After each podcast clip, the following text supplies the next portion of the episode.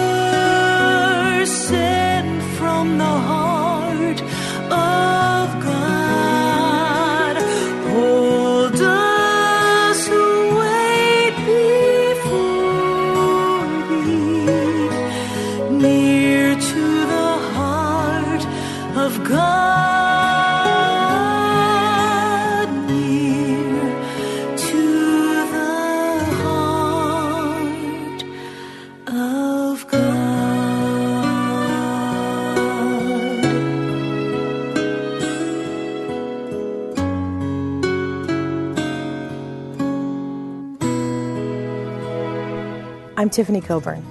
If you enjoyed this, please follow the link to download my latest music.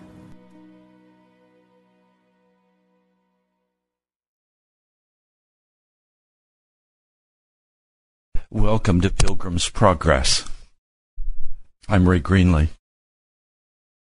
I pastor the National Prayer Chapel in Woodbridge, Virginia. There is a place in the heart of God that very few have gone to. It is a place of such magnitude, such glory. But we have, in our modern culture, turned aside from this place of glory.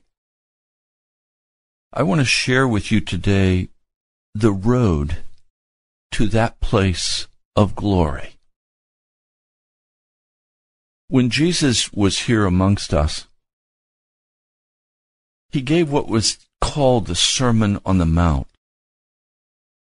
Now, the location for that sermon was just north of the Sea of Galilee. It's a, a hillside. It's referred to as a mountain, and in Israel it would be a mountain, but it was not steep. It was grass covered. It was very pleasant. In fact, today, right now, there is a banana grove on that hillside where Jesus taught. The Sea of Galilee is fed by the melting snow of Mount Hermon, by the many springs that are in that area. They flow down and form a short river that flows into the Sea of Galilee, keeping it fresh, and the Jordan River flows south toward the Salton Sea. This location was close to where the disciples always took their fish. The village of Magdala, where the fish would be processed and then sent on to Rome. It was on this hillside that they were all familiar with that Jesus, seeing the multitudes, went up and sat down. The disciples gathered around him, and the crowds gathered where they could listen. And Jesus began to address in this full sermon a complete form of the Christian life. He began by saying, Blessed or how happy are the poor in spirit, for theirs is the kingdom of heaven. Now, this that we call the Beatitudes is the summation of all of the rest of the Sermon on the Mount. Everything is included in a concise form. What Jesus is going to say in these Beatitudes would be shocking for them, and when we understand it will likewise be shocking for us. He says the kingdom of heaven belongs to the poor. He says, How happy are the poor? Well, those destitute in poverty do not celebrate their poverty. But Jesus is saying there is an utter poverty that if you begin to understand what it is, you will be very happy because of where it is going to take you. This word poor in the Greek, it means utterly unable to do anything to change your situation of poverty. You have no skill, you have no ability, you can try as hard as you can try, but you cannot change your situation.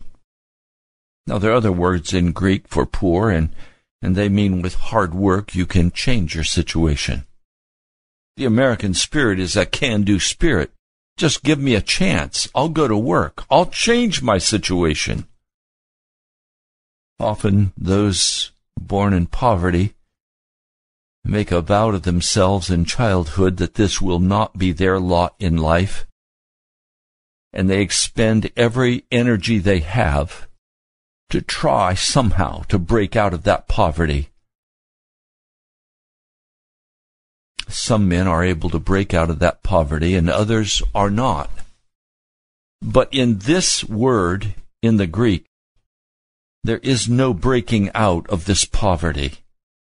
And Jesus says, theirs is the kingdom of heaven. Why would he say that? Well, first, poverty of spirit is the cornerstone of all deep piety. As in conversion, a sense of guilt is the beginning of repentance. So in heart purity, a consciousness of inward depravity is the starting point to full salvation.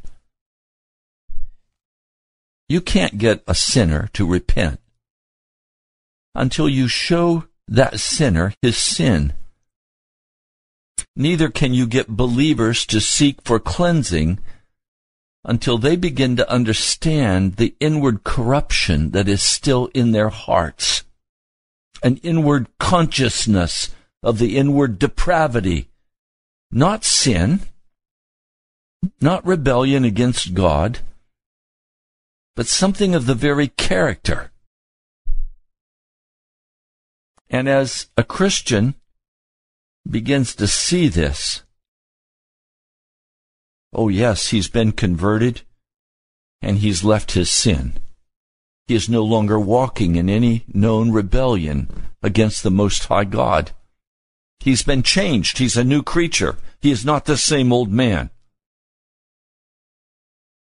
But there is yet a much deeper place called in Scripture entire sanctification, or called by many of the old timers, including John Wesley, called heart purity. A deep work of the Holy Spirit of maturing and changing a man or a woman. People who think themselves great and do not seek knowledge are never anything more than conceited, and they live in that conceit all of their lives. They haven't even enough sense to know that they don't know anything. It is a consciousness of our ignorance. This is the starting point to wealth and learning, as in things of material wealth. Usually, the one who strives the most for riches is one who started with that biting sense of poverty. The Lord begins to unveil for our eyes our poorness in our prayer life. We begin to sense there's an absence of the deep presence of God that our heart desires. And we begin to pray in a different way. We begin to sense the spiritual poverty in the sermons we listen to. We begin to sense the poverty, the poorness in the songs and the music of the modern day. In our hearts, Holy Spirit begins to call us to recognize, pardon me, to recognize a great lack in our hearts. Now today, if you don't sense any of that poorness, if you don't sense any of that, that lack in your hearts, I really can't help you. The Beatitudes are about beginning to recognize that total poverty in our spirit. When we read the stories of the old timers, who laid down their lives, when we begin to read the scriptures and we begin to see the intensity and the pureness of the apostle Paul or Peter or especially in the gospel and, and first epistle of, of our wonderful brother John. We begin to see a difference between their walk and our walk. We come to a place where we just can't stand that difference anymore. There has to be more. And we begin to be conscious of spiritual poverty. Now we can hide that spiritual poverty with intellectual arguments. We can hide that spiritual poverty with action, with activity, with service to Jesus. But always there is that nagging in our heart. What I'm trying to say to you today is that these Beatitudes are sequential. One builds on top of another. You don't take one Beatitude out like a slice of bread out of a loaf. Know, they're all interconnected. They're all one loaf. And so when you come, the very beginning place of this, of this conversion process that will happen in your heart. Now please don't get confused. I'm talking about two different things. Conversion is when a sinner repents of his sin and is made into a new person. The Beatitudes lay out the course that he must follow for that conversion process. But the process is the same process, but at a much deeper level to move then into a deeper place with Jesus. The first in conversion is leaving our sin, being transformed. And that process also begins at recognizing utter poverty, recognizing that we can't free ourselves of sin, that we can try to behave, we can try to make ourselves measure up, we can try as hard as we can, but we're not going to be able to do it. Being born from above is the miracle work of the Holy Spirit as we cooperate with Him. As we repent of our sin, as we confess our sin, as we leave our sin by His glorious power, the blood of Jesus. But after we have then walked for a while in that conversion, there begins to be an understanding. There begins to be a place of, of deep moving of the Holy Spirit where we begin to recognize there is still yet a poverty in our spirit. And as we recognize that poverty in our spirit, as we become conscious of our shallowness, as we become conscious of our of our own heart. It's a new heart. But we begin to recognize the shallowness of that heart. We begin to recognize our spiritual poverty. and there is a piety that our heart desires. Now, if you are full of activity, if you are always rushing to the next appointment, if you are always scrambling for the next dollar, if you are engaged in all of the entertainment of the world, you will never know what I'm talking about. What I'm speaking about comes out of meditation and prayer in the Word of God. It comes out of the Holy Spirit having time to deal with our hearts. And as we become conscious of this spiritual poverty, the very next beatitude is where we move. Blessed are they that mourn, for they shall be comforted. There comes a weeping into our heart. There comes a lament over our depravity. We begin to see our own shallowness in the light of God's Holy Spirit. We may even begin to see a self life that's troublesome. This is where I've been most recently. Not a self life that walks in any known sin, but a self life of choosing to be places and do things that have not come from the hand of God, that have not been directed by the Holy Spirit. This self life begins to grow and so we have our life in the Spirit, we have our life in Jesus, and then outside of that, we have our American life. Righteous, not walking in sin, but still our life. And the Holy Spirit has just been speaking to me that self life has to be utterly cut off. These are things in our, in our character. They cause us to grieve. We see a hardness in our spirit. We don't understand it. We see a judgment in our spirit. We don't understand it.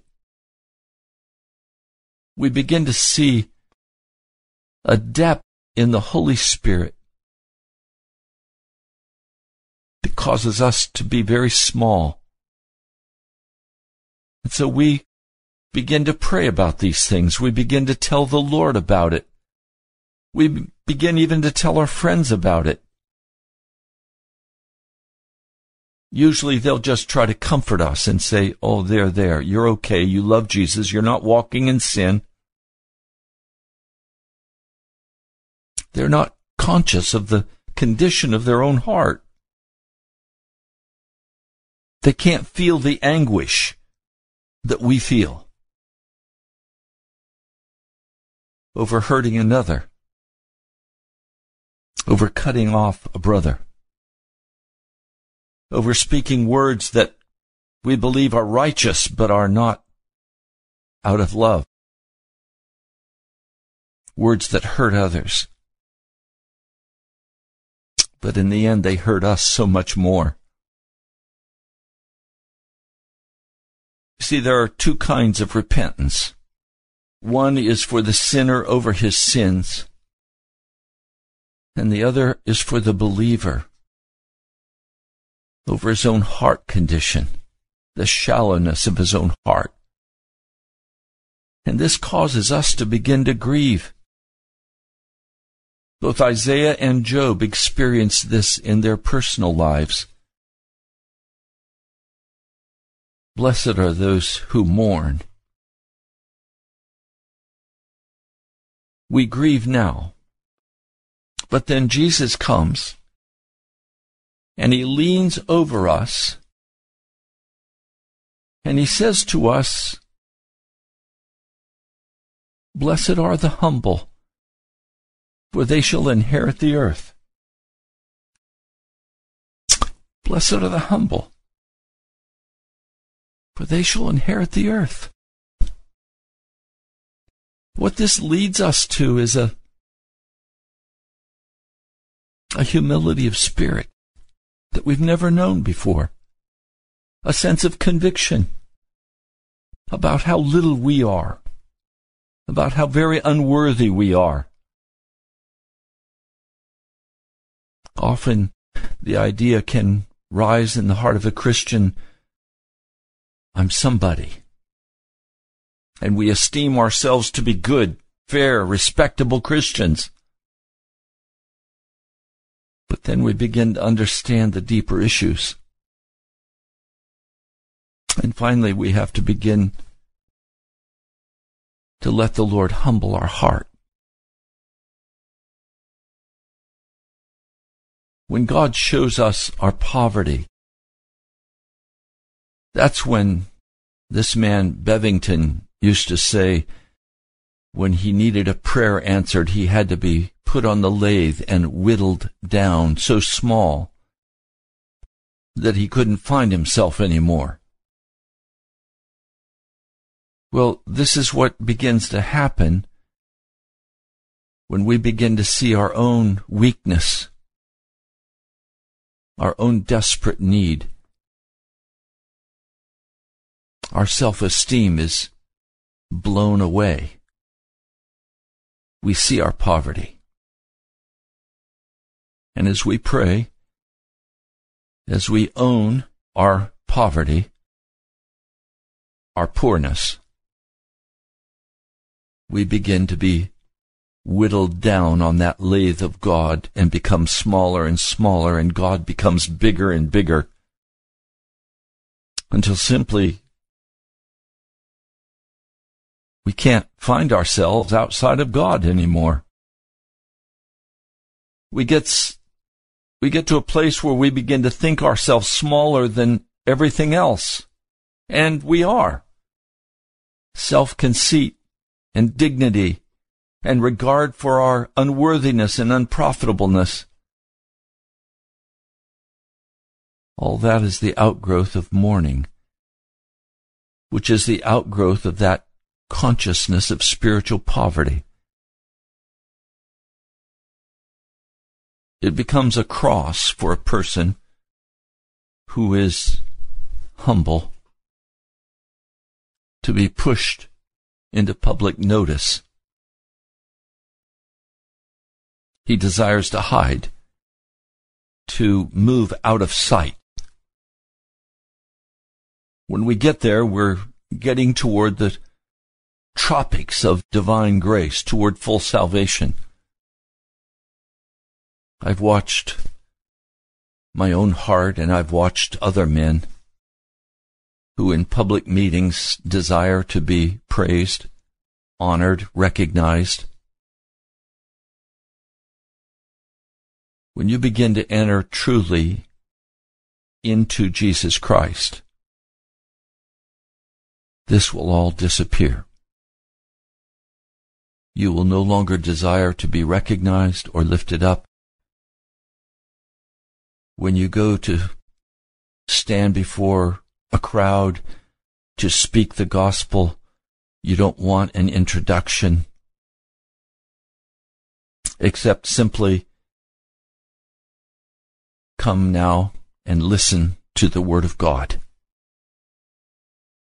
We today find too much glory in the praise of men.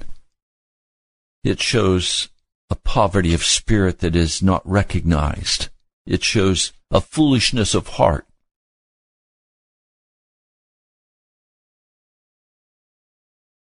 Our heart doesn't desire it when we become humble before God.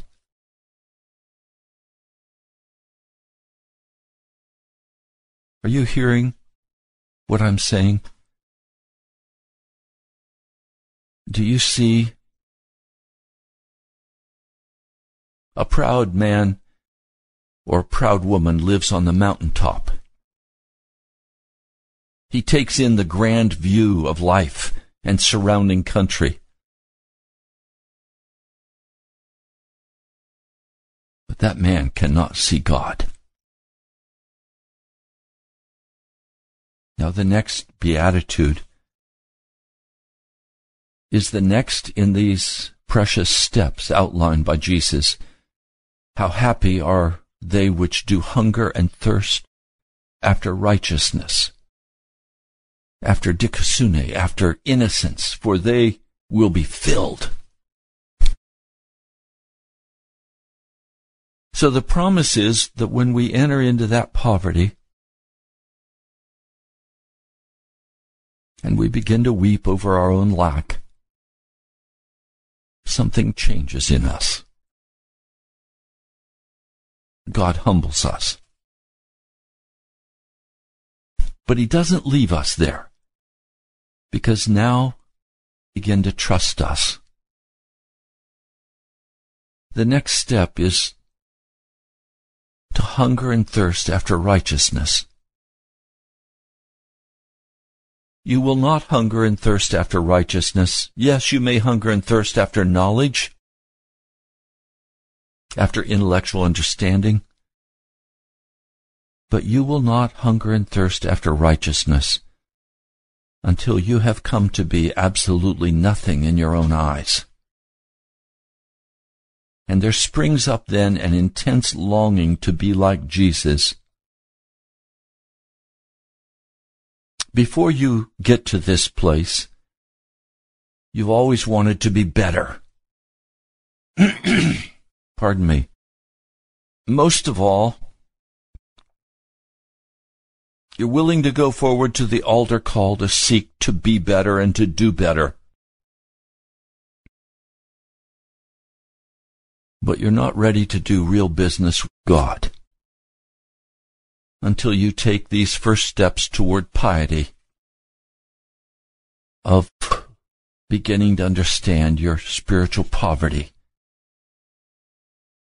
till you begin to weep over that poverty begin to be humbled. And then you finally reach a place from which you cannot retreat. When a fish is about to bite, he can get away. But if he goes beyond a certain point in reaching for the bait, in goes the hook. And it's too late for him to retreat. The more he tries to get away, the deeper goes the hook. Every effort to retreat only increases the hopelessness of his position. So when a man says, I want to be better, a great deal better, they may even rise early in the morning to pray or go to the altar. They can still back away. They can still leave the gospel because it's too hard. It's too tough. But when you get to that place where you have perfectly laid down your pride, and this intense hungering and thirsting after Jesus comes, you can't back out anymore. There comes a place in your heart where you say, okay, it's either to be made like Jesus or hell. The Holy Spirit draws you to a point where you see very clearly that you must be holy or you must go to hell. It's God who draws your soul to this place, and it's glorious because the Holy Spirit will create such a hunger and thirst that it will carry you through everything. Hunger's a tremendous appetite. Thirst is a much stronger one, however. Very few people have been hungry or thirsty. Jesus takes these two powerful appetites and he puts them together. And then he says, This is what it means to crave God, to be like Him. It's like craving food and water. The soul can barely sleep. Its longing is so great to be like Jesus. The soul begins to break in its longing to be close to Jesus. Come to a place where you despise your own gifts and your own talents and your own mind. You lose all respect for your place in the work of God or in the church. You now live in that valley of humiliation where all you can see is Jesus.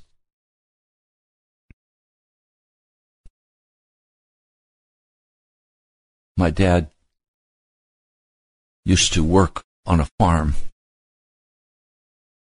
And on some of the silos that he would climb into, he said when you closed the silo door and you would look up, you could see the stars during the daytime. It's in the valley of humiliation that you get to view Jesus. You can't get this view anywhere else.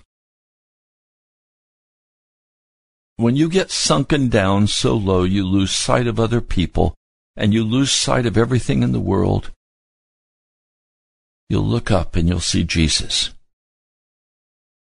You'll see beauties you never saw before. This proud man who lives on the mountaintop, who takes in the grand surroundings, he'll never see the stars. He'll never see the deeper things of Jesus. It's the one way down in that, that deep, dark place that can even see the stars in the daytime. From the gilded peaks of worldliness, you cannot get a view of Jesus. Now, that next beatitude quickly comes to us.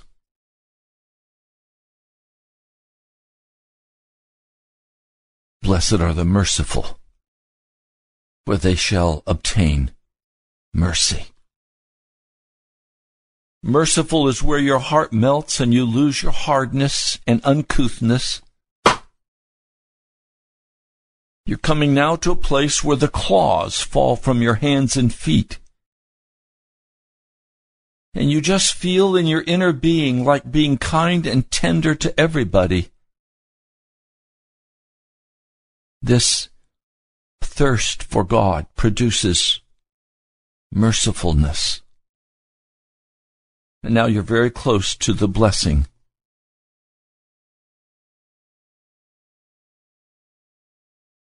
This mercifulness says, I'm not going to bite that one. You get a, a nasty phone call or you get a, a nasty confrontation or you get a, a text message that is harsh your first inclination may be to reply and defend yourself. But if you've begun walking in this Sermon on the Mount,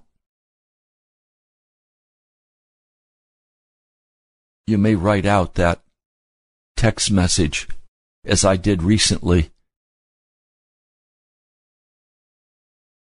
I showed one that I love, the text message thought a moment and I said, You're right. I'm to be merciful. I'm not I'm not to use my claws or to bite. I'm to humble my heart. But please understand, this is a day by day living where we humble our heart before God, where we lay down our rights, where we don't defend ourselves. Many accusations have been placed against me through the years. Judgments, accusations, even judgments and accusations of wrongdoing. I used to try to defend myself. I can't do that anymore. I've said much worse things about myself than anything you could possibly say about me. I've recognized that I'm I'm not anyone special. This morning in my prayer closet I was weeping before Lord, saying, Jesus, I'm the least of your children.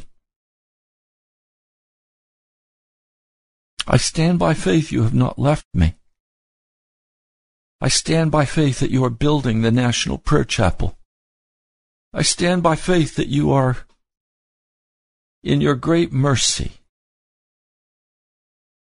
moving to win Washington, D.C. in revival power to our blessed Savior. See, this whole journey called the gospel is a journey out of darkness and out of bondage into the light, into love and joy and peace, into freedom. But it's not enough to simply say, I've been converted. I'm not walking in any known sin. I'm clean before God. It's not enough to say that. There's a deep inner work that must be accomplished in piety, in recognizing our own poverty.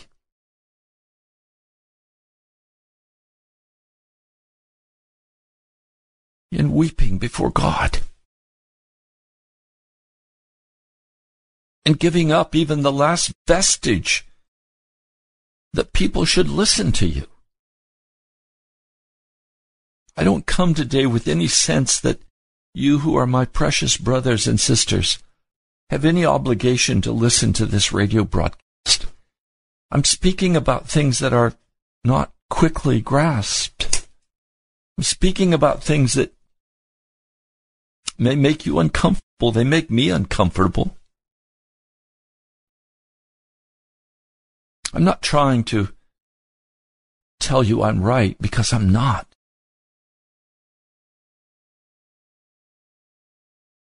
I come as one beggar to speak to another, saying, I found a place where there's food.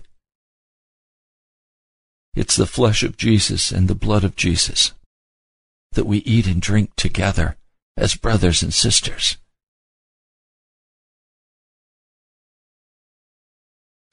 We begin to walk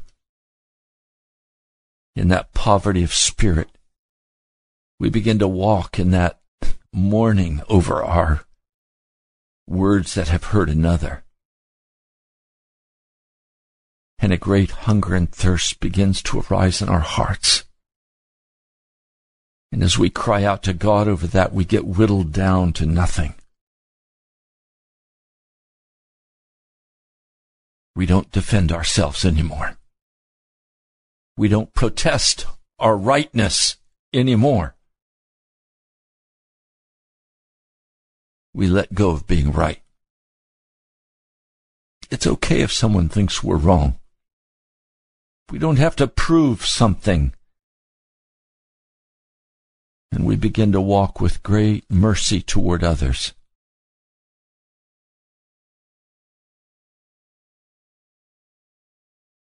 We begin to be led by the Holy Spirit up the steps of that golden stairway And at the very top of that stairway, there's a, a locked door. The only way you can unlock that door is to finally and fully give up your self righteousness, the root of bitterness in your heart, the root of unforgiveness, the root of accusation these have to be surrendered before that key of love will work to open that door at the top of the golden stairway.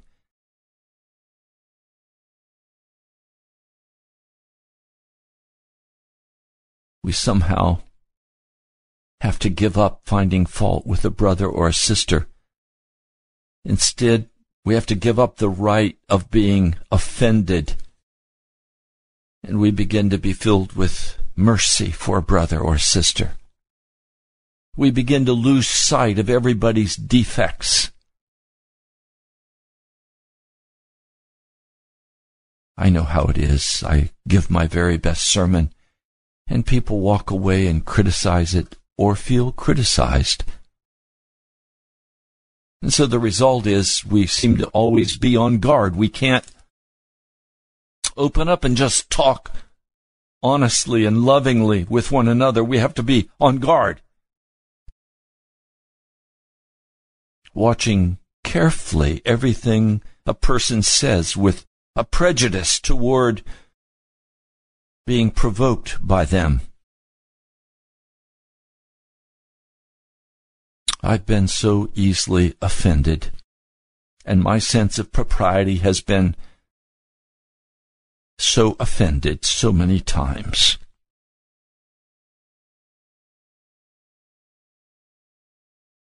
It's this great I that has to be handled so carefully.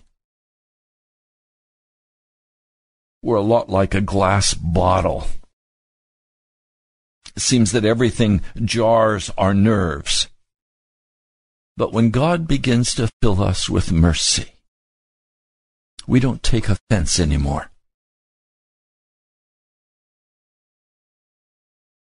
So great is our thirst for God that we don't have time to search for defects in other people. This mercy is poured out especially for brothers and sisters in the body of Christ.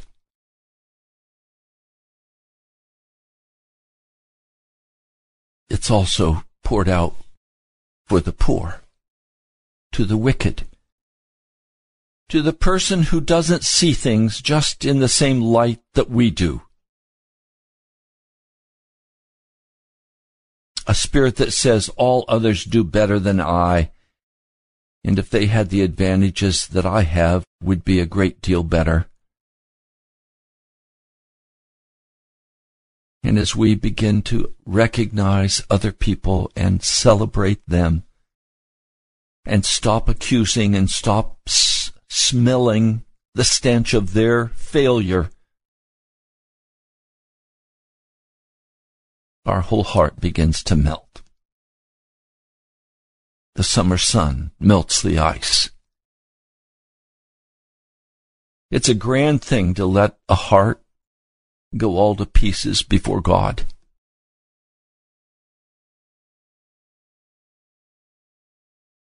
That's where I was this morning, weeping before the Lord, recognizing that I have no right to judge another, that I have nothing to defend or argue about, Again, I renewed my vow with Jesus that I would only receive from his hand what he chooses and whom he chooses to give to me. If everyone were to walk away from the National Prayer Chapel,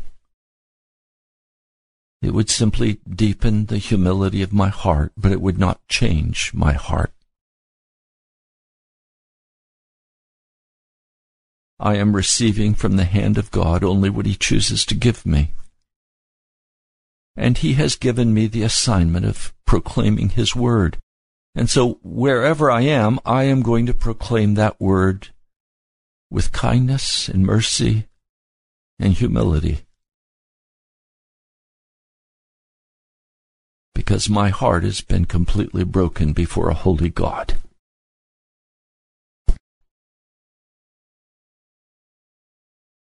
Where are you in this process? Do you know what I'm talking about? Have I been speaking something foreign to you today? It's my hope that as you listen to this message, and I hope more than one time,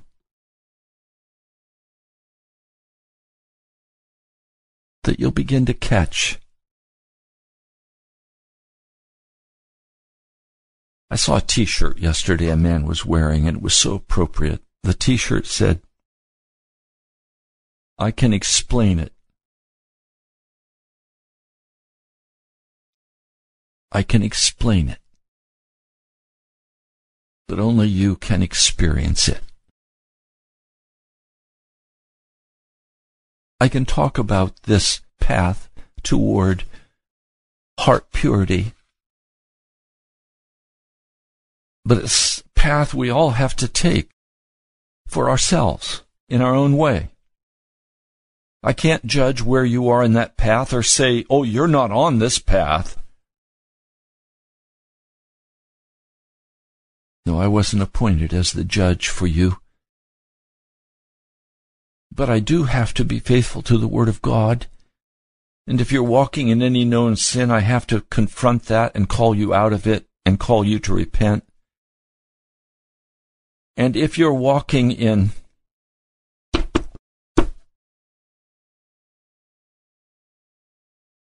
in this poverty of heart, I'm to encourage you.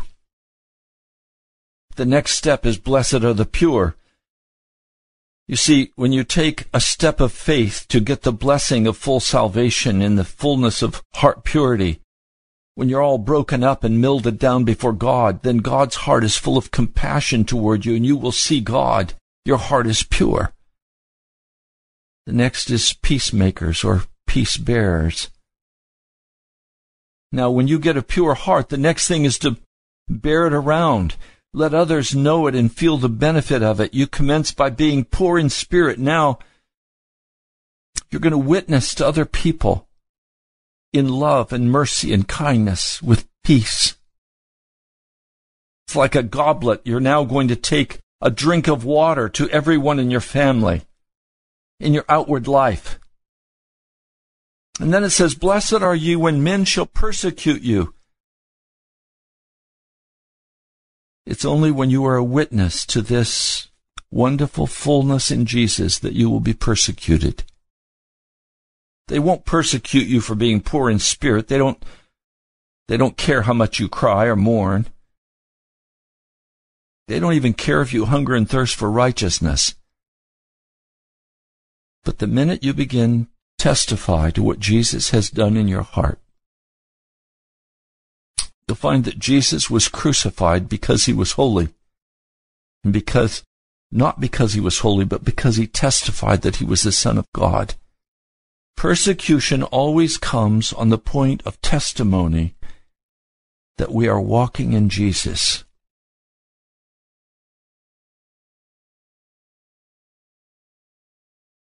Now I pray that today you understand a little more about the journey of righteousness, where our heart is softened and filled with mercy, where you become conscious of inward purity. We're not talking about sin, we're talking about an inward humility talking about the whole loaf called the Beatitudes.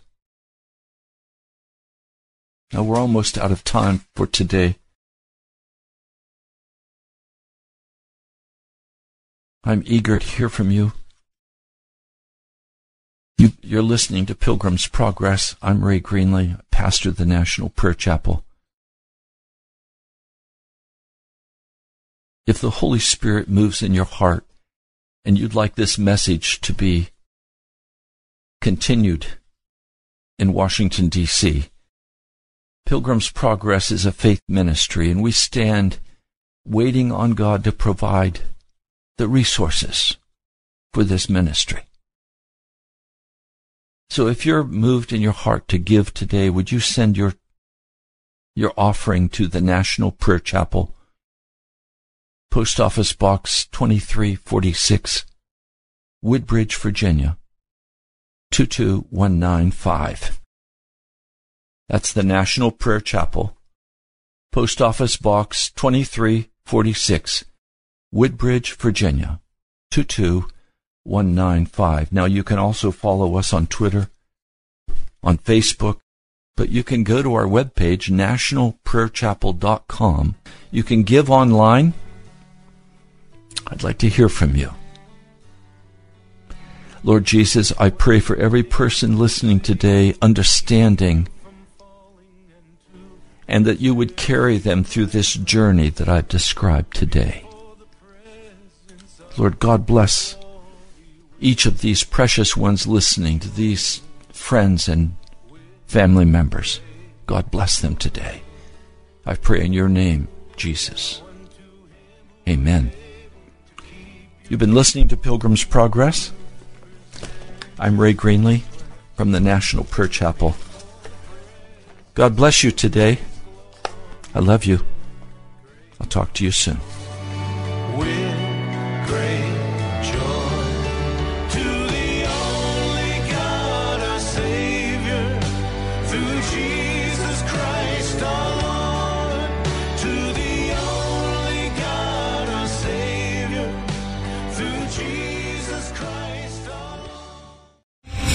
Star general Michael J. Flynn, head of the Pentagon Intelligence Agency, knew all the government's dirty secrets. He was one of the most respected generals in the military. Flynn knew what the intel world had been up to, he understood its funding. He ordered the first audit of the use of contractors. This set off alarm bells. The explosive new documentary, Flynn deliver the truth, whatever the cost, and covers the facts behind this scandal. Flynn told the truth. He was the most dangerous person for Donald Trump to hire. I find out the worst enemy that I'm going to face in my life is right here in America. They took my assessment and they wanted me to change it. And I was like, I'm not changing it. They had to get rid of Flynn. With in depth interviews, archival footage, and never before seen personal records of the man behind the headlines. I just felt like I was drowning. Flynn, deliver the truth, whatever the cost. Available now. Watch it today. Go to salemnow.com. Salemnow.com.